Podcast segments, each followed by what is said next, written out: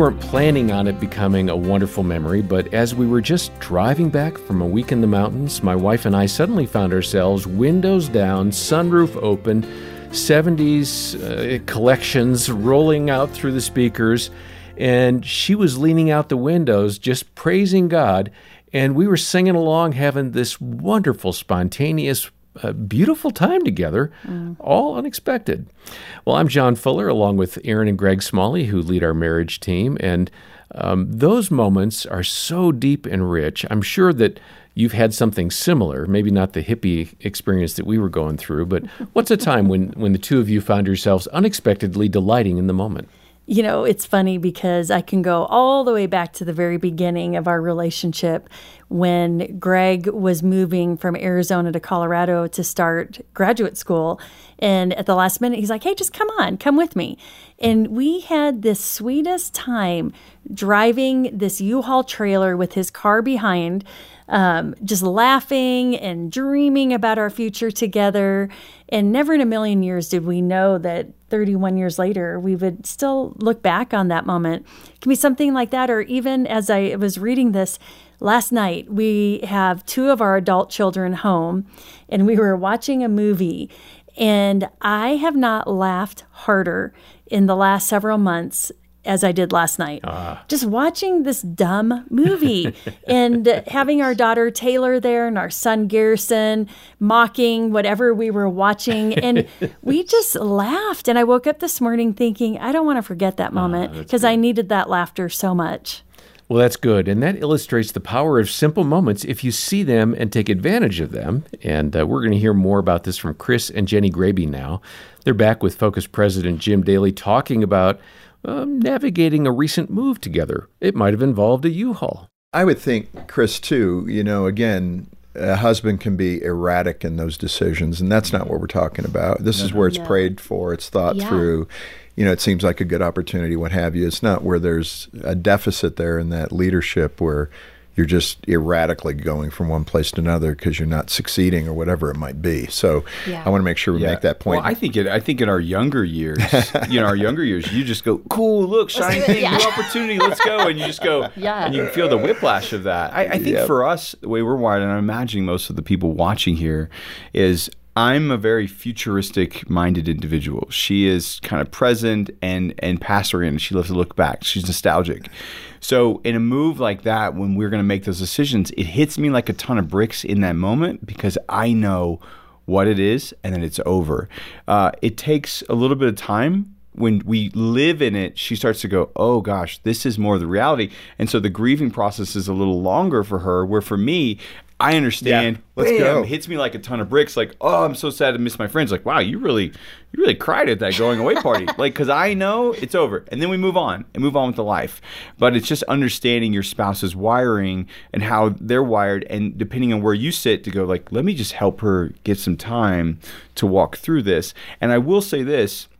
On the other side, those hard seasons, those really tough seasons that you walk through, can either rip you apart or bring you so close together. Mm-hmm. And and our prayer and what God has done in our life is genuine. We find ourselves in a place of comfort we start to see a little bit of a drift because it's yeah. like oh season schedules but when it's tough and we have to lock arms and fight together like against all the odds that are stacked against us it draws us close together. When there's nothing else we don't have anything else but each other and the lord uh, those are those seasons you go wow we got refined a little bit more in this season. I trust you more. I love you more. I, I i'm so grateful for you that you had grace for me as we were trying to navigate this new season. And that, that those are some really special times for us. No that is really good. Let me let me ask you uh, covering a little bit of the staying in awe that you mentioned, the last one.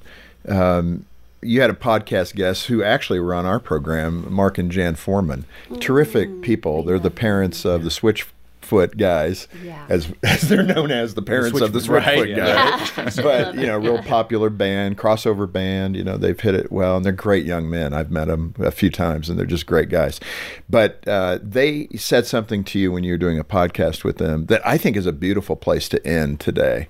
It is. Um, what did they express to you? Yeah, we love the Foremans. They yeah. are a huge mentor couple for us, and we've had several times with them. They've taught us so much. But one of the things that they taught us um, was what they call step into the painting. And it's this idea of if you're driving by a sunset, don't just keep driving, yeah. pull over and take it in. You know, if you're at the playground with your kids, don't you dare stay on that park bench. Get up and join in the fun. If everyone breaks out dancing around you, don't stay on the couch. You get up and join in that party. And the whole idea, the beautiful way that they put that, is that this is the one life we get to yeah. live together, you know? And it's an incredible gift.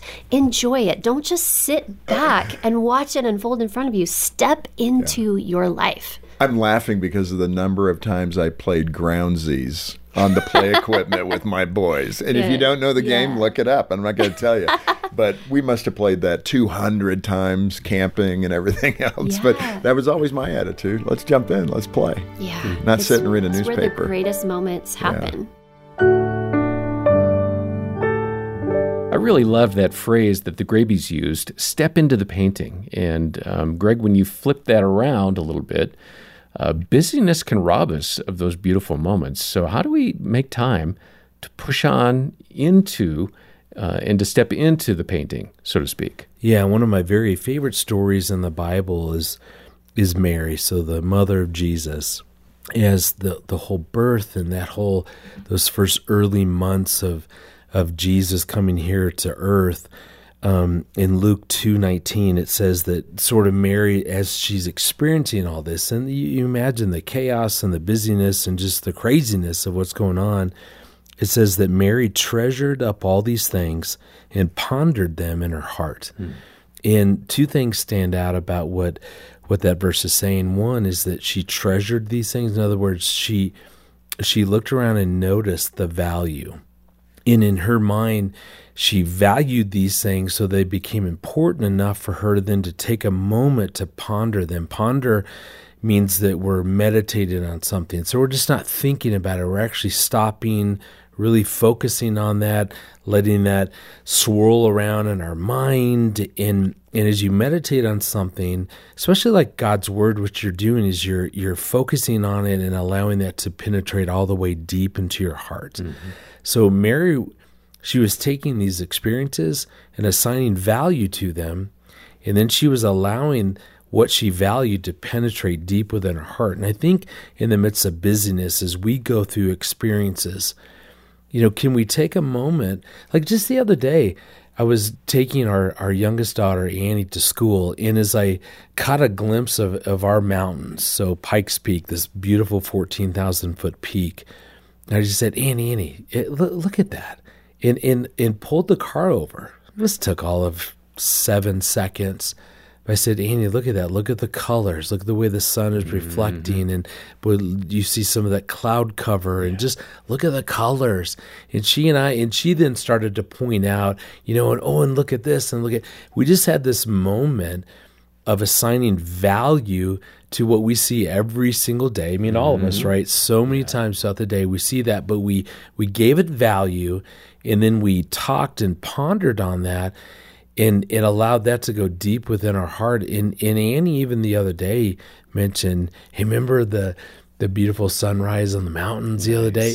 In other words, it by doing that, it, it's something now that she's going to hold on to, mm-hmm. and that's what we can do in the midst of all of our crazy business. To just take ten seconds and just assign something value and then really ponder that, let that sink deep into our heart. Those memories then can be a part of what strengthens our marriage and, and really strengthens our connection as a couple. Yeah, that's good. So uh, get the book by the Graebes called The Rhythm of Us Create the Thriving Marriage You Long For. It's going to reinforce what we've covered this past couple of episodes with them, especially today that concept of stepping into the painting and enjoying those simple, beautiful moments. It doesn't cost a lot, it doesn't take a lot of time. The point is the habit of being grateful and of engaging with each other over a shared memory.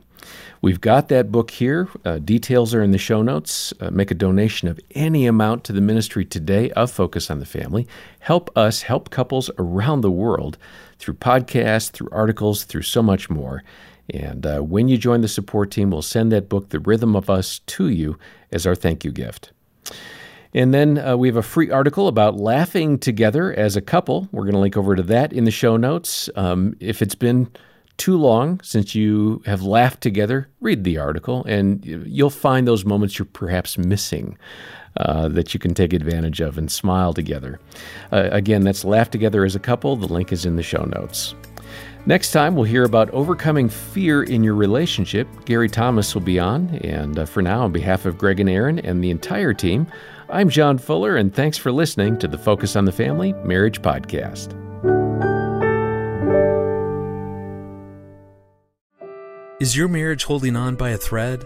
For deep hurt, you need deep healing that only comes from the Lord, and you'll find it at a Focus on the Family Hope Restored Intensive in Michigan. Our licensed Christian counselors will help you and your spouse get to the root of your issues in just three to five days, and it works. 80% of the couples are still married two years after attending. Learn more at hoperestored.com and talk with a trusted advisor. That's hoperestored.com.